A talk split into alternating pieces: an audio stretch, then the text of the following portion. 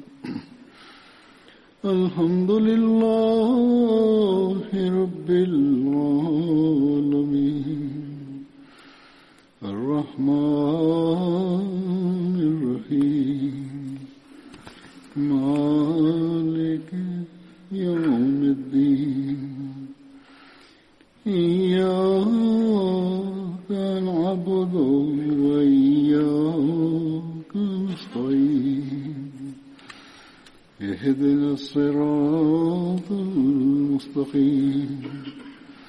صراط الذين أنعمت عليهم غير المغضوب عليهم ولا الضالين.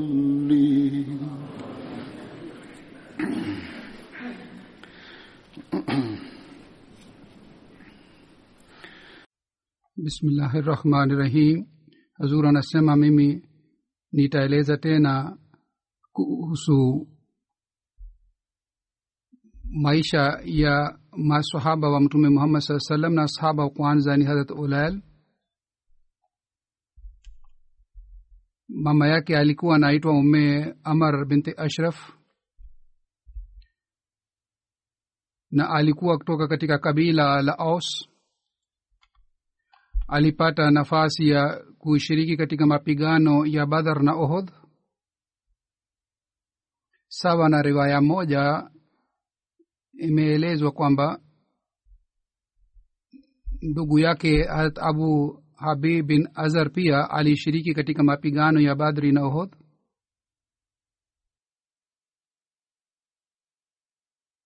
na sahaba wa pili ni harat anas bin maaz ansari raziallahu taala anhu katika riwaya ingine jina lake limeelezwa unas badala ya anas.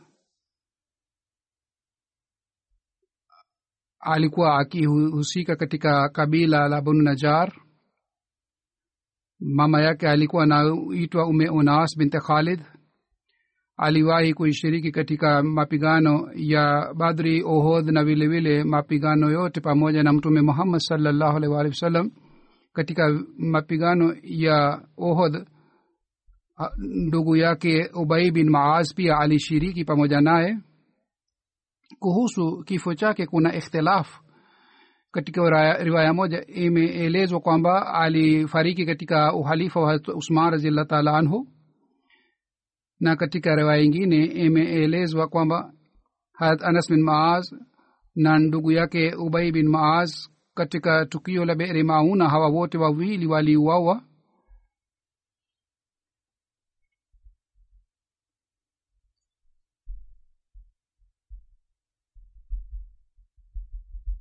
Na sahaba mwingine ni harat abu sheikh ubai bin sabit. Jina uh, lakabu yake ilikuwa abu sheikh. Na alikuwa katika kabila la banu adhi lakabu yake ilikuwa abu sheikh. Na katika riwaya ingine imeelezwa kwamba abu sheikh ilikuwa lakabu ya mtoto wake na mama yake alikuwa naitwa sukhta binti haris. Ubay bin sabat hasan bin sabat na os bin sabat walikuwa ndugu zake. Alishiriki katika mapigano ya badri na ohod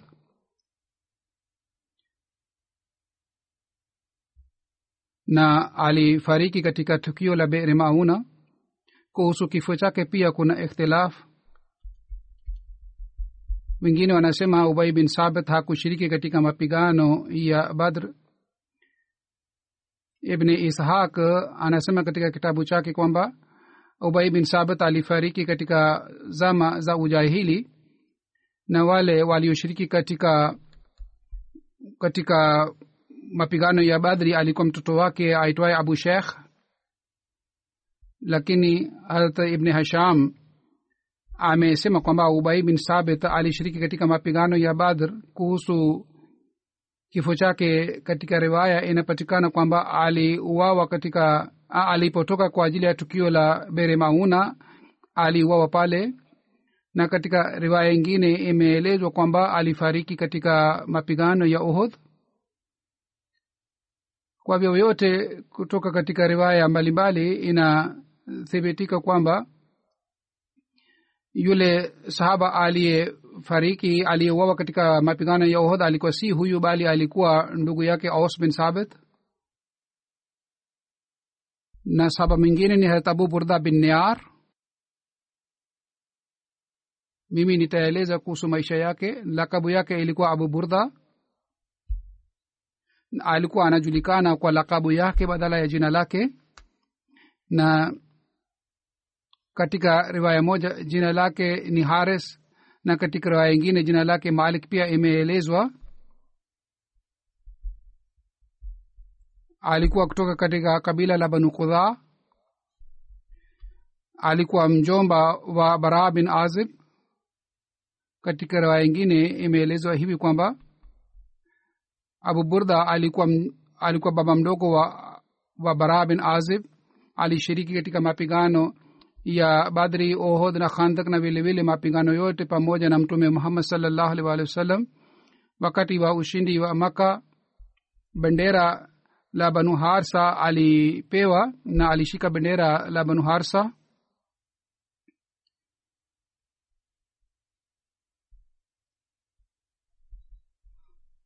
hadrat abu abs na hadrat abu burda waliposilimu wao walivunja masanamu ya kabila lao.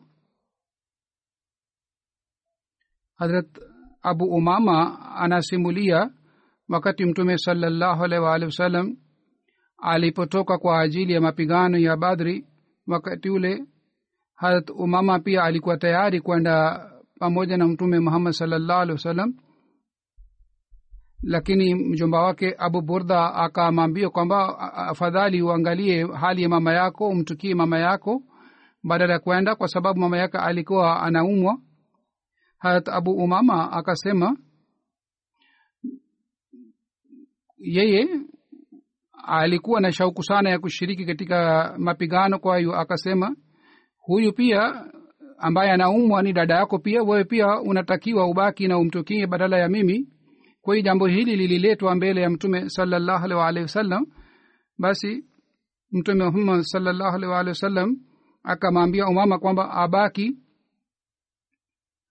na abu burda akapewa ruhusa ya kwenda pamoja na mtume salaa salam wakati mtume saa salam aliporudi kutoka katika mapigano wakati yule mama hadrat ume mama alikuwa ameshafariki mtume saa salam akaongoza jeneza yake akaswalisha jeneza yake siku ya uhodha waislamu walikuwa na farasi mbili. Farasi moja alikuwa kwa mtume muhammad salllahu alih walih wasallam na farasi mwingine alikuwa anayo harat abu burda na jina la farasi ilikuwa mulafe harat abu burda bin near anasimulia mtume muhammad salllahu alih waalihi wasallam alienda kutembelea makabila kadhaa na aliwaombea lakini mtume saa salam aliacha kabila moja hakuliombea na hakulitembelea.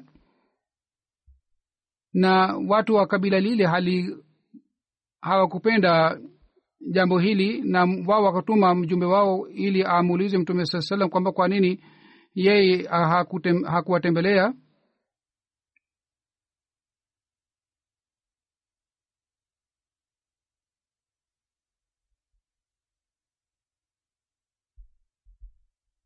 baadaye mtume muhammad saa salam aliwatembelea hawa watu pia kabila la watu hili pia aliwatembelea. Harat abu burda alishiriki katika mapigano yote pamoja na mtume muhammad salllahu alih na alifariki katika zama ya hadrat amir muawia kuhusu kifo chake kuna riwaya mbalimbali sawa na riwaya moja. Alifariki katika hijiria arobaini na moja na katika riwaya ingine imeelezwa alifariki katika hijiria arobaini na mbili arobaini na tano hadrat bara bin azab anasimulia mtume salallahu alaihi waalihi wasallam baada ya siku ya swala ya idul azia akatuhutubia na akasema yule ambaye ameswali kama sisi tumeswali na yeye ametoa zabihu kama sisi tumetoa zabihu yeye amefanya sawa lakini yule ambaye alichinja zabihu kabla ya swala basi yeye alichinja kwa ajili ya nyama dhabihu yake si ya zabihu kwa sababu kabla ya swala hairuhusiwi mnyama achinjwe kama ni zabihu lakini kama mtu amechinja kabla ya swala basi yeye amechinja kwa ajili ya nyama. Kwa kusikia hii abu burda akasimama kwa kusikia hutuba hii na akasema ewe mtume muhammad saa salam mimi nimeshachinja mnyama kabla ya swala na nilikuwa nafikiria kwamba siku ya leo ni siku ya kula na kunywa. Kwa mimi nikafanya haraka na nikachinja nyama na nikala chakula na watu wangu pia wamekula chakula. Na mtume saa salam kwa akasema kwamba uh, zabihu yako sio zabihu bali ulichinja kwa ajili ya kula nyama. Abu burda kwa kusikia kwa kusikia hii abu burda akasema kwamba mimi nina mbuzi wawili ambao umri wao ni mwaka moja na mbuzi hawa ni wazuri sana ingawa umri wao ni mwaka moja lakini lakini kwa mwili ni wazuri sana. Ikiwa mimi nawachinja hawa basi je itakuwa dhabihi kutoka kwangu? Mtume salallah salam akasema ndiyo uchinje. Wewe unaruhusiwa kufanya hivi lakini baada yako mtu mwingine hataruhusiwa kufanya hivi. Na katika hadisi zingine pia imeelezwa kwamba zabihu inatakiwa ichinjwe baada ya kusali swala ya idhi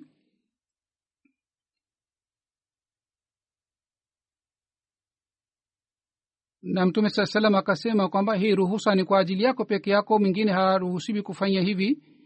Safari moja sainam alahi salatu wassalam aliulizwa swali kuhusu umri wa zabihu kwa kusikia swali hili sainam alahi salatu wassalam akamwambia hadha khalifatulmasih awal ambaye alikuwa pale yeye akasema sawa na imani ya ahli hadis mnyama anatakiwa awe na umri wa miaka miwili. Hazur anasema kwetu pia desturi ni hii kwamba mnyama anatakiwa awe na umri miaka miwili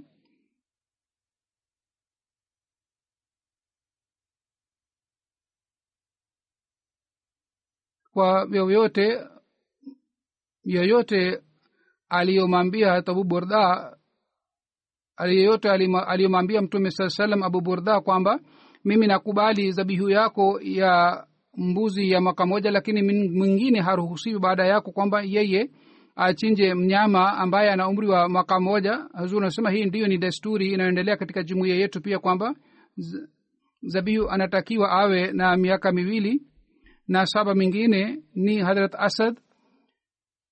Baba yake alikuwa anaitwa yazid bin alfake na alikuwa kutoka katika banu zurek alishiriki katika mapigano ya badri na ohod pamoja na mtume saa salam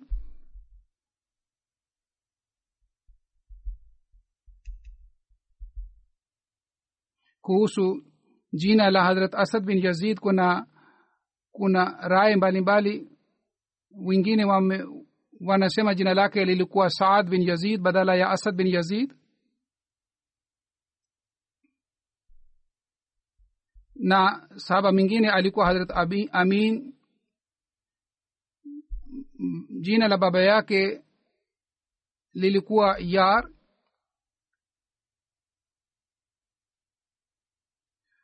alishiriki katika mapigano ya badri na ohod pamoja na mtume muhammad salllahu alih waalihi wasallam.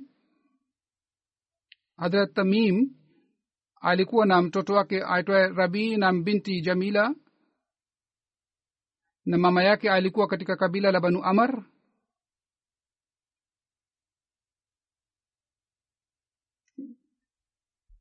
Na sahaba mwingine ni aus bin sabat almunzar huyu pia alikuwa ansari baba yake alikuwa anaitwa sabat mama yake alikuwa anaitwa sukta binti harsa.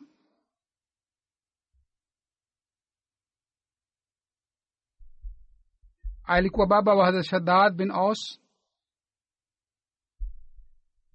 Alikuwa kutoka katika kabila la banu amar bin najar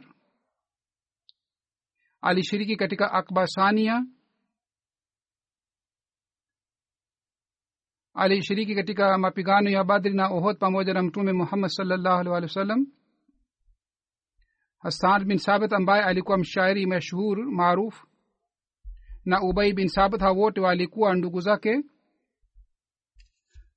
Harat usman bin affan alipohamia madina alikaa kwa aus bin sabit na mtume salallahu alih walih wasallam alifanya ndugu katika usman bin affan na aus bin sabit. Yani wote wawili walifanywa kama ni ndugu katika madina.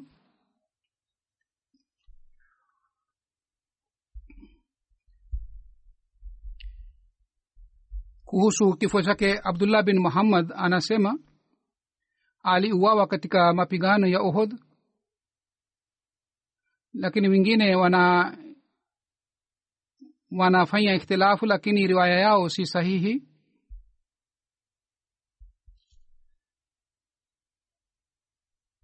Na sahaba mwingine ni hadrat sabit bin khansa na alikuwa kutoka katika kabila la banu ghanam. Alipata nafasi ya kushiriki katika mapigano ya badr. Kuhusu huyu maelezo haya tu yanapatikana katika historia. Kisha saba mengine ni hadrat aus bin samet yeye pia alishiriki katika mapigano ya badr. Alikuwa ndugu wa hadrat ubada bin samet hadrat aus alishiriki katika mapigano yote pamoja na mtume muhammad salllahu alih wasallam ikiwemo badr na ohod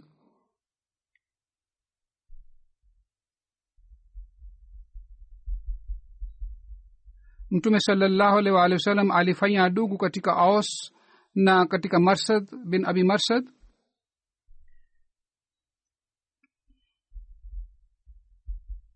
Katika riwaya inapatikana kwamba hadrat aus alifanya zihar pamoja na, na mke wake khuela na zihar ni kuita mama mke. Yani mtu anamwita mke wake kama ni mama yake au anamwita mke wake kama ni dada yake. Na kwa kusema hivyo alikuwa akisema kwamba huyu mwanamke sasa amekuwa haramu kwangu kwa hadrat aus alifanya hivi kwamba alimwambia mke wake khwaila kwamba yeye ni mama mama yake lakini islam amesema kwamba kwa kusema hii talak haitokei lakini kitu hiki ni kitu ambacho haikipendelewi na islam. Aus hakutoa kafara kwa sababu ya hii baada ya kusilimu mtume muhammad saa salam alimwambia kwamba unatakiwa utoe kafara na kafara yake ni kwamba ualishe maskini sitini.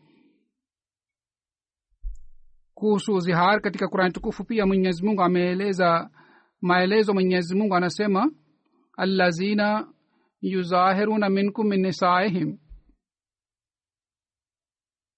ma hunna ummahatihim in ummahatuhum إلا اللاي ولدنهم وإنهم ليقولون منكر من القول وزورا.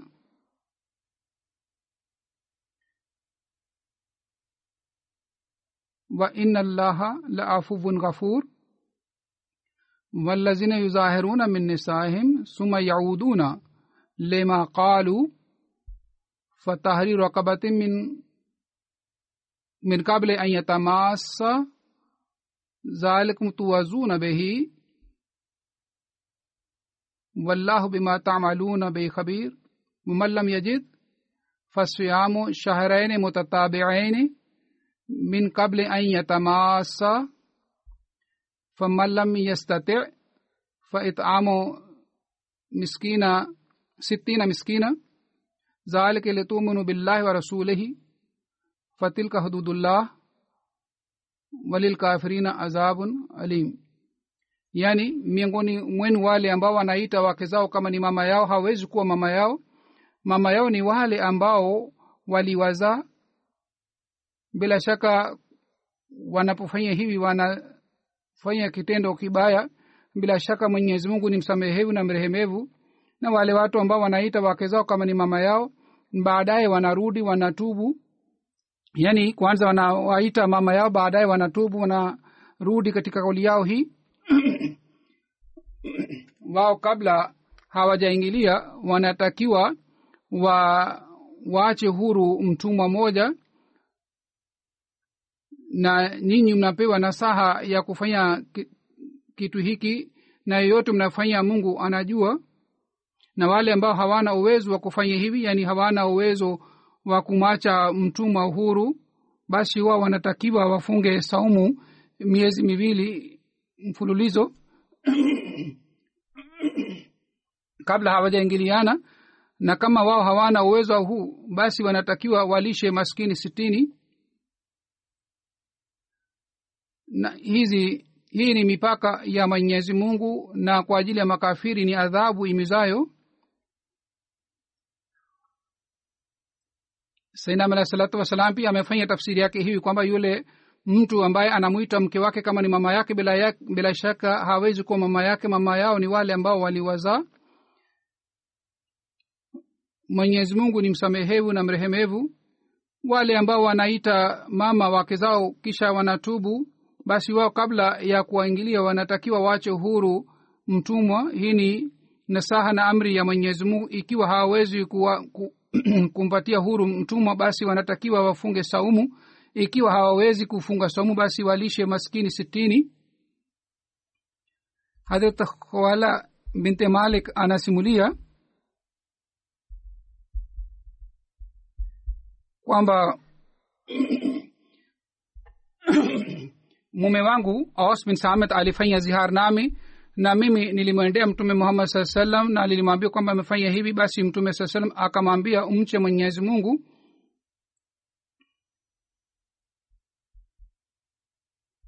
mpaka aya ya qurani tukufu ilishuka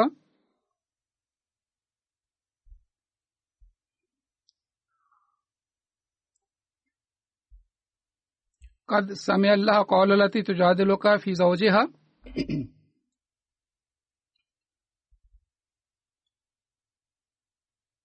yaani mwenyezi mungu amesikia malalamiko ya huyu mwanamke ambaye alikuwa anajadili kuhusu mume wake mtume salallahu alaihi waalihi wasallam akasema kwamba huyu mume wake anatakiwa amwache huru mtumwa mmoja. Hii ndiyo ni adhabu yake kwa sababu amefanya kitendo kibaya. Na lakini anasema mimi nikamwambia mtume muhammad saa salam kwamba mume wangu ni maskini hana uwezo wa kulipa thamani ya mtumwa. Basi mtume saa salam akasema basi afunge saumu miezi miwili mfululizo. Mimi nikasema yeye hana uwezo wa kufunga saumu miezi miwili. Basi mtume sasema akasema alishe chakula maskini sitini. Na mimi nikamwambia mtume saa salam yeye ni maskini yeye hana fedha ya kulisha azrakhawala anasema mimi nilikuwa bado nimekaa pamoja na mtume salallahu alih waalihi wasallam. Mtume saa salam aliletewa kikapu kikapu cha tende na mimi nikamwambia mtume saa salam kwamba ikiwa mii napewa kikapu hiki cha ma, tende mimi nitawalisha maskini. Mtume saa salam akasema basi chukua kikapu hiki, hiki cha tende na umpelekee mume wako ili aweze kuwalisha watu maskini?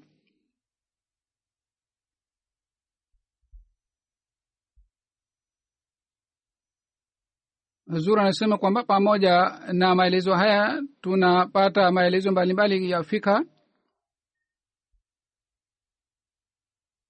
katika islam zihari ya kwanza iliyofanywa ilifanywa na aos bin samat yeye ndiye ni masahaba wa kwanza ambaye alimwita mke wake kama ni mama yake.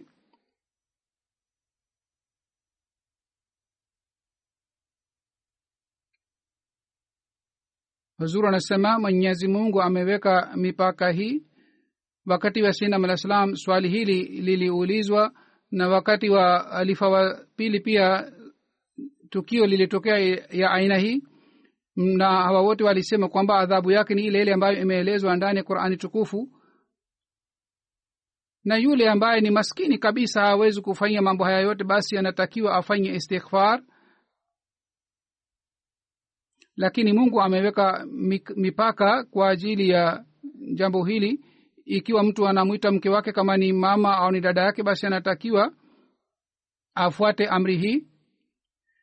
Hazur anasema baadhi wakati watu wanapigana na wanaanza kusema kwamba huyu mke wangu ni haramu kwangu au mume wangu ni haramu kwangu basi ikiwa wanafanya hii wanatakiwa wafuate amri hii ya mwenyezi mungu yaani wafunge saumu au walishe chakula miskini sitini. Harat aus bin samet alikuwa mshairi pia. Aus bin sabit na shadad bin aus walikaa katika makdas na alifariki katika hijiria thelathini na nne na umri wake ulikuwa sabini na nne na saba mwingine ambaye nitaeleza maisha yake ni arkam bin arkam. Mama yake alikuwa anaitwa umama binti haris.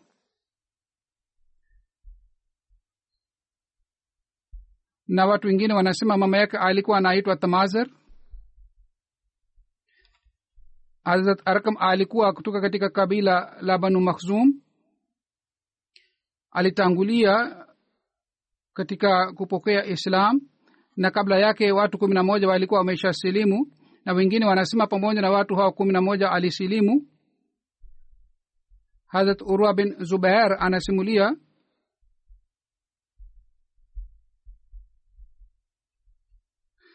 anasimulia kwamba abu abu ubaida na harat usman bin mazun na hadrat arkam walisilimu pamoja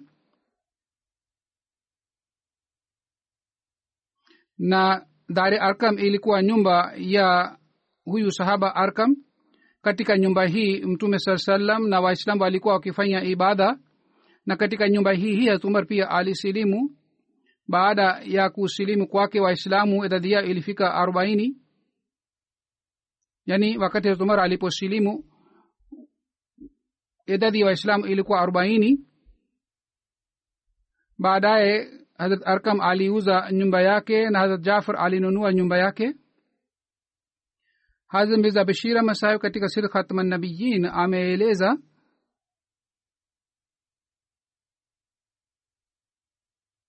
kwamba mtume salallahu alaihi waalihi wasallam alipata wazo hili kwamba katika makka tunatakiwa tuwe na makao makuu ya mahubiri ambapo waislamu wanaweza kusali swala wanaweza kujumuika na kwa amani wanaweza kusali na vilevile waweze kufanya mahubiri. Kwa ajili ya hii nyumba moja ilikuwa inahitajika ambayo itakuwa kama ni makao makuu.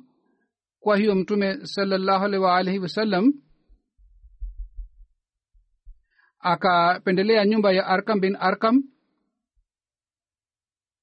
waislamu walikuwa wakijumuika katika nyumba yake walikuwa wakiswali humo na walikuwa wakijumuika kwa ajili ya kushauriana na watu walikuwa wakija pale kwa ajili ya kupata ujumbe wa islam. Na walikuwa wakipata baraka kutoka kwa mtume muhammad saa salam katika nyumba hii. Mtume saa salam alikuwa akiwahubiri wale watu ambao walikuwa wakija. Kwa hiyo nyumba ile ni maarufu sana katika historia na vile vile inaitwa darul islam pia.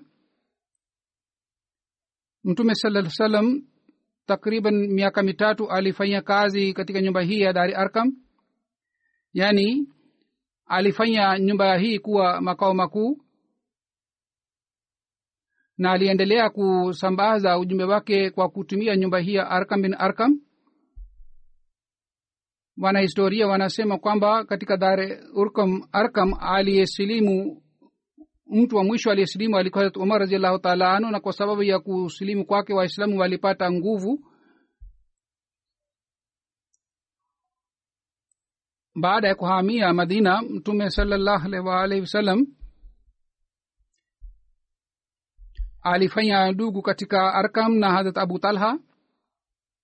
Hadrat arkam alishiriki katika mapigano ya badr pamoja na mtume salallahu alaihi waalihi wasallam. Na mtume salallahu alaihi waalihi wasallam alimpatia upanga. Hadrat arkam alishiriki katika mapigano yote pamoja na mtume salallahu waalihi wasallam. Na mtume saa salam alimpatia nyuma moja katika madina. Wakati moja safari moja mtume salallahu alhi walihi wasallam alimteua kwa ajili ya kuchukua zaka kutoka katika maeneo mbalimbali na katika historia imeelezwa kwamba hazrat arkam bin arkam alishiriki katika hilfulfuzul hii ilikuwa ahadi iliyokuwa kabla ya islam. Watu wa maka walifanya ahadi hii na katika ahadi hii mtume saa salam pia alishiriki. Usman bin arkam ambaye ni mtoto wake anasimulia kwamba baba yangu alifariki katika hijiria hamsini na tatu na wakati wake wakati ule umri wake ulikuwa miaka themanini na tatu wengine wanasema kwamba alifariki katika hijiria hamsini na tano na umri wake ulikuwa miaka themanini na tano. Hadrat arkam alifanya wasia kwamba jeneza yake iongozwe na saad bin wakas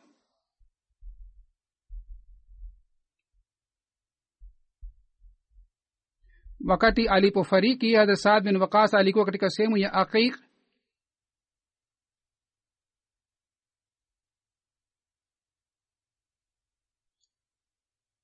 watu wengine wakasema kwamba ikiwa saad bin wakas hayupo basi haina wasiwasi. Tu tumzike arkam na tusali swala ya jeneza. Lakini usban bin arkam hakukubali ushauri wao. Lakini saad bin wakas alipokuja yeye aliongoza jeneza yake na arkam bin arkam alizikwa, alizikwa katika janatulbaqii riwaya moja inapatikana kwamba arkam safari moja alitaka kwenda baitul makdas na alimjia mtume saa salam ili achukue ruhusa ya kwenda baitul makdas mtume salallahu alih walih wasalam akamuuliza kwamba je unaenda kule kwa ajili ya biashara au unaenda tu kutembelea? Harat arkam akasema ya rasulllah salallahu alih waalihi wasallam mimi sina shughuli yoyote wala siendi kule kwa ajili ya biashara yoyote bali mimi nataka kuswali katika baitul maqdas kwa kusikia jibu lake hili mtume salallahu alih wasallam akasema kwamba swala moja katika msikiti wangu ni bora zaidi kuliko swala za misikiti mingine. Kwa hiyo arkam aka akabadilisha mpango wake hakuenda kule baitul maqdas na saba mingine ni hadrat basbas bin amar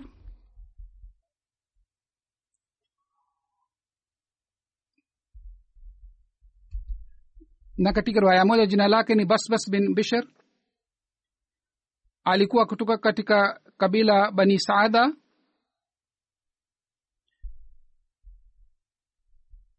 Urwa bin zubair anasema alikuwa katika kabila la banu zarif. Alishiriki katika mapigano ya badr. Anajulikana kwa jina la busesa na basbas. Pia alishiriki katika mapigano ya uhud pia pamoja na badr?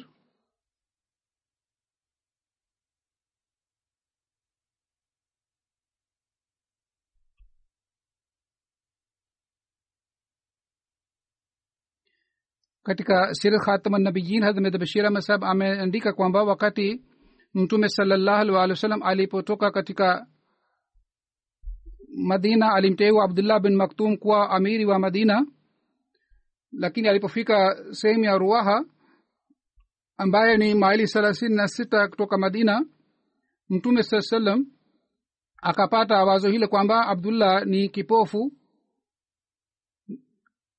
Kwa hiyo mtume saa salam akamteua abu lubaba kuwa amiri wa madina na kuhusu abdullah bin maktum akasema yeye ataongoza swala na kazi ya uongozi atafanya abu lubaba? Yani kazi ya ofisi atafanya abu lubaba na abdullah bin maktum ataswalisha swala?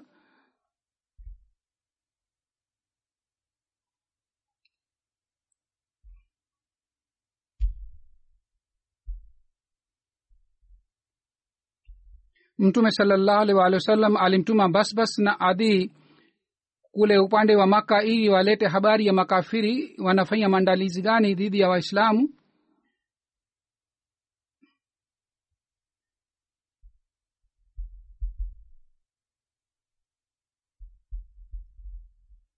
Hazur anasema wiki mbili iliyopita nimeshawahi kueleza wakati nilipoeleza kuhusu adhi bin abi zagba kwamba hawa wote walipofika katika sehemu ya badri hazrat basbas na adi walikalisha ngamia yao karibu na mlima na wakachota maji katika kisima. Wakati walipokuwa pale walisikia wanawake wawili wanaongea na walikuwa wanaongea kuhusu makafiri ambao wanafanya maandalizi dhidi ya waislamu. Kwa hiyo hawa wote baada ya kupata ujumbe huu walirudi na walimjia mtume salallah salam na walimwelezea habari ya kule kwamba wanawake wawili walikuwa wanaongea kuhusu makafiri kwamba wanafanya maandalizi. Na mtu mmoja pia alikuwa amesimama pale karibu na wale wanawake jina lake lilikuwa majdi.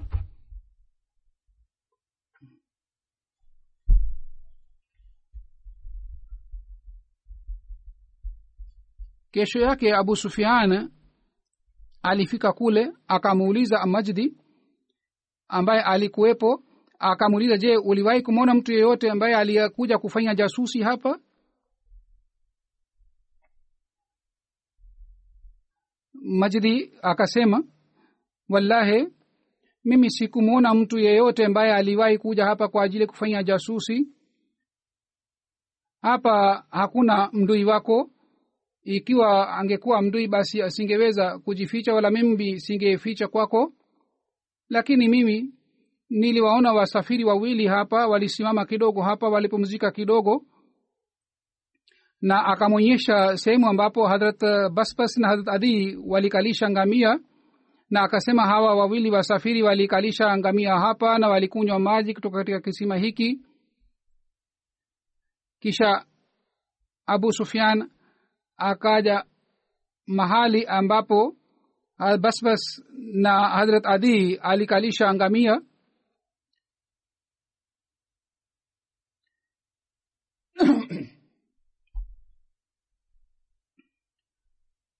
Basi yeye abu sufian akaona pale choo ya ngamia na katika choo akaona tende na akasema kwamba hawa walikuja kutoka madina kwa sababu ngamia kule wanakula tende na hawa walikuja hapa bila shaka walikuwa jasusi yaani kwa kuona choo cha ngamia nimegundua nime kwamba hawa walikuja walikuwa waislamu na walikuja kwa ajili ya jasusi basi kwa, kwa kupata taarifa hii yeye aliondoka haraka sana.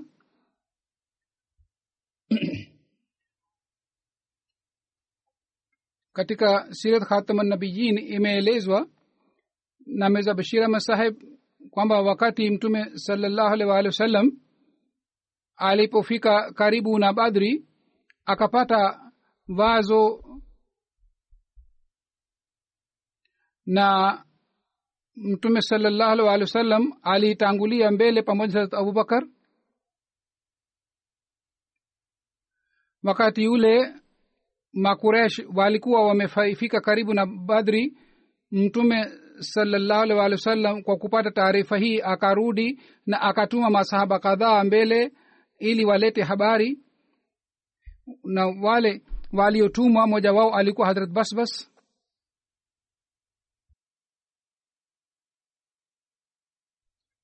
Kwanza walitumwa hawa walete habari ya makurashi kuhusu maandalizi yao lakini sasa wale makafiri walipokuja karibu na badri hawa tena walitumwa.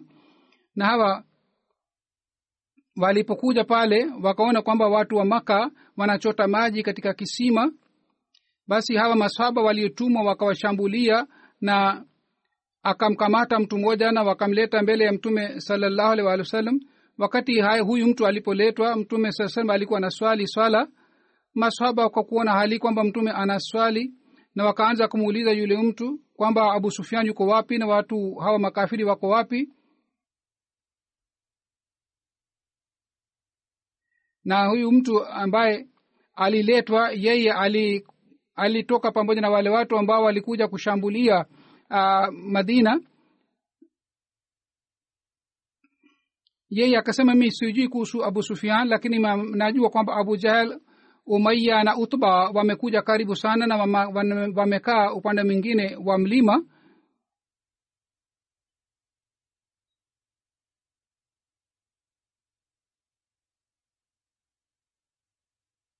wale masahaba wakaona kwamba huyu anasema uongo au anataka kuficha habari ya wale watu ambao walitoka. Kwa hiyo masahaba kadhaa wakampiga yule mtu ili aseme kweli. Alipokuwa alipokuwa akipigwa alikuwa akisema subirini kidogo nitaeleza. Na walipokuwa wakimwacha alikuwa akisema mimi sijui alikuwa anasema kwamba mimi sijui kuhusu abu sufian lakini mimi najua kwamba makafiri wametoka na wamekuja karibu sana hapa. Mtume salallahu wasallam alipomaliza swala yake akawazuia maswaba kwamba wasimpige na akasema anaposema kweli mnampiga na wakati anaposema uongo mnamwacha. Kisha mtume sala mwenyewe akamuuliza kwamba abu sufian yuko wapi? Akasema kwamba makafiri wamekuja na wako upande wa mwingine wa mlima. Mtume asasema akamuuliza hawa ni wangapi? Akasema misijui idadi yao ni kiasi gani. Na mtume sasema akasema ngamia ngapi wanachinjwa kwa ajili ya chakula chao? Anasema kila siku wanachinja ngamia kumi kwa ajili ya kupika chakula kwa ajili ya hawa makafiri ambao wamekuja.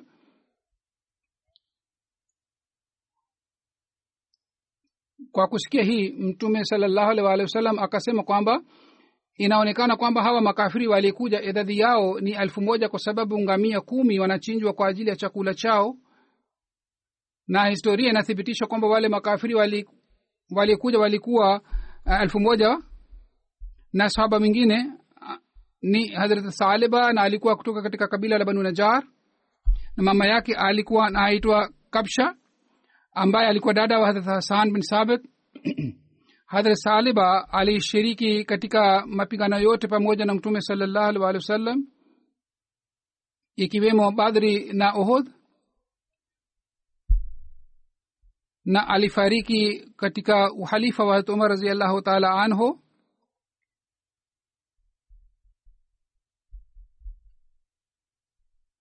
Alifariki hijiria kumi na nne wakati harat umar alipopigana na watu wa iran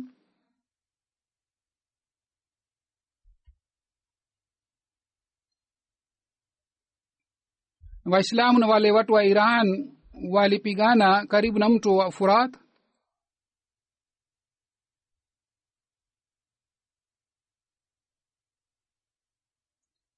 Wengine wanasema hadrat saleb alifariki wakati wa harat usman.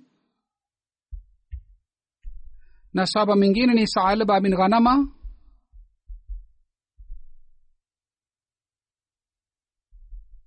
na katika riwaya ingine jina lake salba bin anama pia pia imeelezwa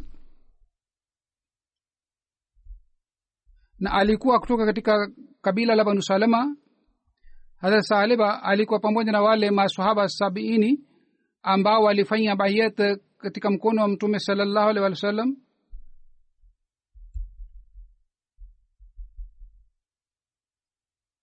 aliposilimu yeye na maaz bin jabal na abdullah walivunja masanamu ya makafiri alishiriki katika mapigano ya badri na ohod na khandak katika katika mapigano ya khandak aliuawa.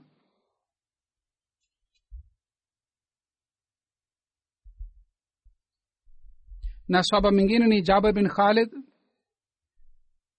na alikuwa kutoka katika kabila la banu dinar alishiriki katika mapigano ya badr na ohod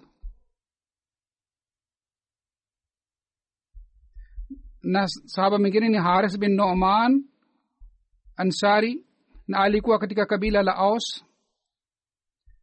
Alishiriki katika badr na ohod pamoja na mtume salallahu alehi wasallam. Alikuwa baba mdogo wa abdullah bin jubair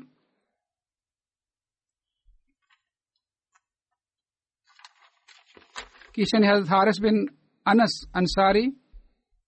Mama yake alikuwa anaitwa ume shirik na baba yake anis bin rafe mama yake pia alisilimu na alikuwa katika kabila banu abdi ashal. Alishiriki katika badar na ohod na aliuawa katika mapigano ya ohod hadrat haris alikuwa miongoni wa wale masohaba kadhaa ambao ambaye alisimama pamoja na abdullah bin jubair katika mlima ambapo waliambiwa na mtume saa salam wasimame. Kisha ni hadrat hurais bin ansari ni sahaba mwingine. Na jina lake ni zaid bin salba pia katika riwaya moja. Alikuwa kutoka katika kabila la banu zaid alishiriki katika mapigano ya badr pamoja na ndugu yake aitwaye abdullah. Alishiriki katika ohod pia. Na hawa wote wawili yeye na ndugu yake abdullah waliambiwa kuhusu maneno ya azan. Na saba mwingine ni hazrat haras bin asima na alikuwa katika kabila la banu najar na siku ya bere mauna aliuawa. Azur saa salam alifanya ndugu katika katikati yake yeye na user alipotoka siku ya badri pamoja na mtume salallahu alaihi waalihi wasallam alipofika sehemu ya ruaha hakuwa na uwezo wa kutembea mbele. Kwa hiyo mtume saa salam akamrudisha nyuma lakini alihisabiwa pamoja na wale walioshiriki katika badri. Yaani yeye hakuweza kufika badri kwa ajili ya kupigana na makafiri lakini alihisabiwa kwa sababu alikuwa hana uwezo wa kutembea na kwenda mbele. Yeye pia alihisabiwa pamoja na wale wale maswaba ambao walishiriki katika badr. Alishiriki katika ohod siku ile wakati watu walipotawanyika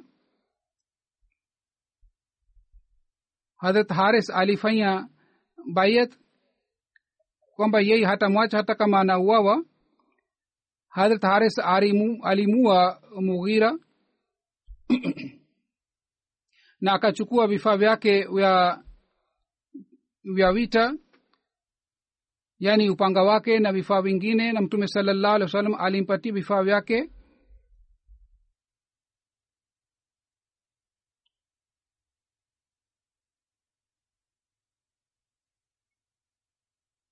yule mdui aliyeuawa na hadrat haris alikuwa mdui mkubwa sana alikuwa mshirikina. Na mtume saa salam alipopata taarifa kwamba ameuawa alisema alhamdulillahi mdui mkubwa ameuawa. Siku ya hodha mtume salallahu alih wa wasallam akaulizwa kwamba ime nini na baba mdogo wangu harat hamza? Watu wakaanza kumtafuta harat hamza na walipompata wakamwona ameuawa kwa hiyo wakaleta taarifa kwamba harat hamza ameuawa. Harat haris anasema siku ya ohod mtume salallahu alih waalihi wasallam aliniambia je umemwona abdurahman bin of nikasema ndiyo huzur mimi nimemwona. Alikuwa bondeni na makafiri walikuwa wanashambulia nilijaribu kumzuia na ku, ku, kumlinda lakini nilikuona kwa nikaja kwako. Basi mtume salallahu alih wa sallam akasema kwamba malaika wanamlinda hat abdurahman bin auf. Katika roya ingine imeelezwa kwamba mtume salallahu alih wa sallam amesema kwamba malaika wanapigana pamoja naye. Hadrat haris anasema mimi nilimwendea hat abdurahman bin auf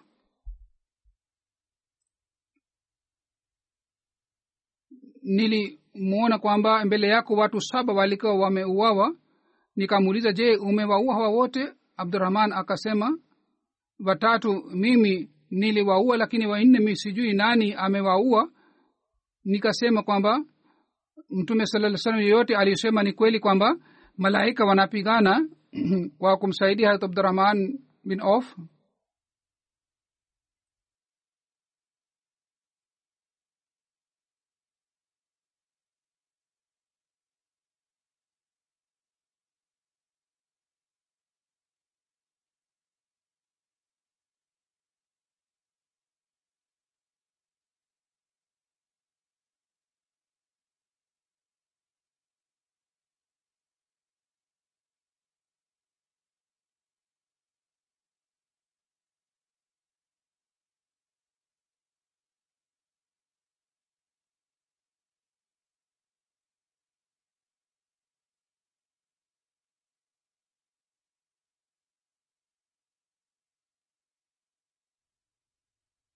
siku ya bere mauna alikuwa pale na amr bin umaya na munzir pia walikuwepo. Kwa hiyo harat amar akamwambia haris kwamba urudi na umwambie mtume muhammad saa salam hali ya masahaba akasema mi sitarudi. Kwa hiyo akaanza kupigana na makafiri.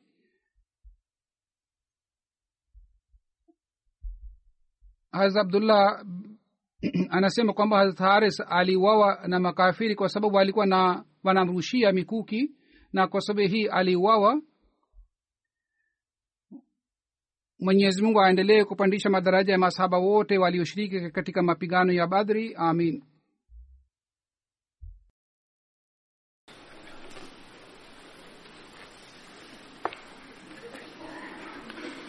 الحمد لله الحمد لله نحمده ونستعينه ونستغفره ونؤمن به ونتوكل عليه ونعوذ بالله من شرور أنفسنا ومن سيئات أعمالنا. من يهده الله فلا مضل له ومن يضلل فلا هادي له. ونشهد أن لا إله إلا الله. ونشهد أن محمدا عبده ورسوله. عباد الله رحمكم الله. إن الله يأمر بالعدل واللسان. وإيتاء ذي القربى وينهى عن الفحشاء والمنكر والبغي يعظكم لعلكم تذكرون اذكروا الله يذكركم وادعوه يستجب لكم ولذكر الله أكبر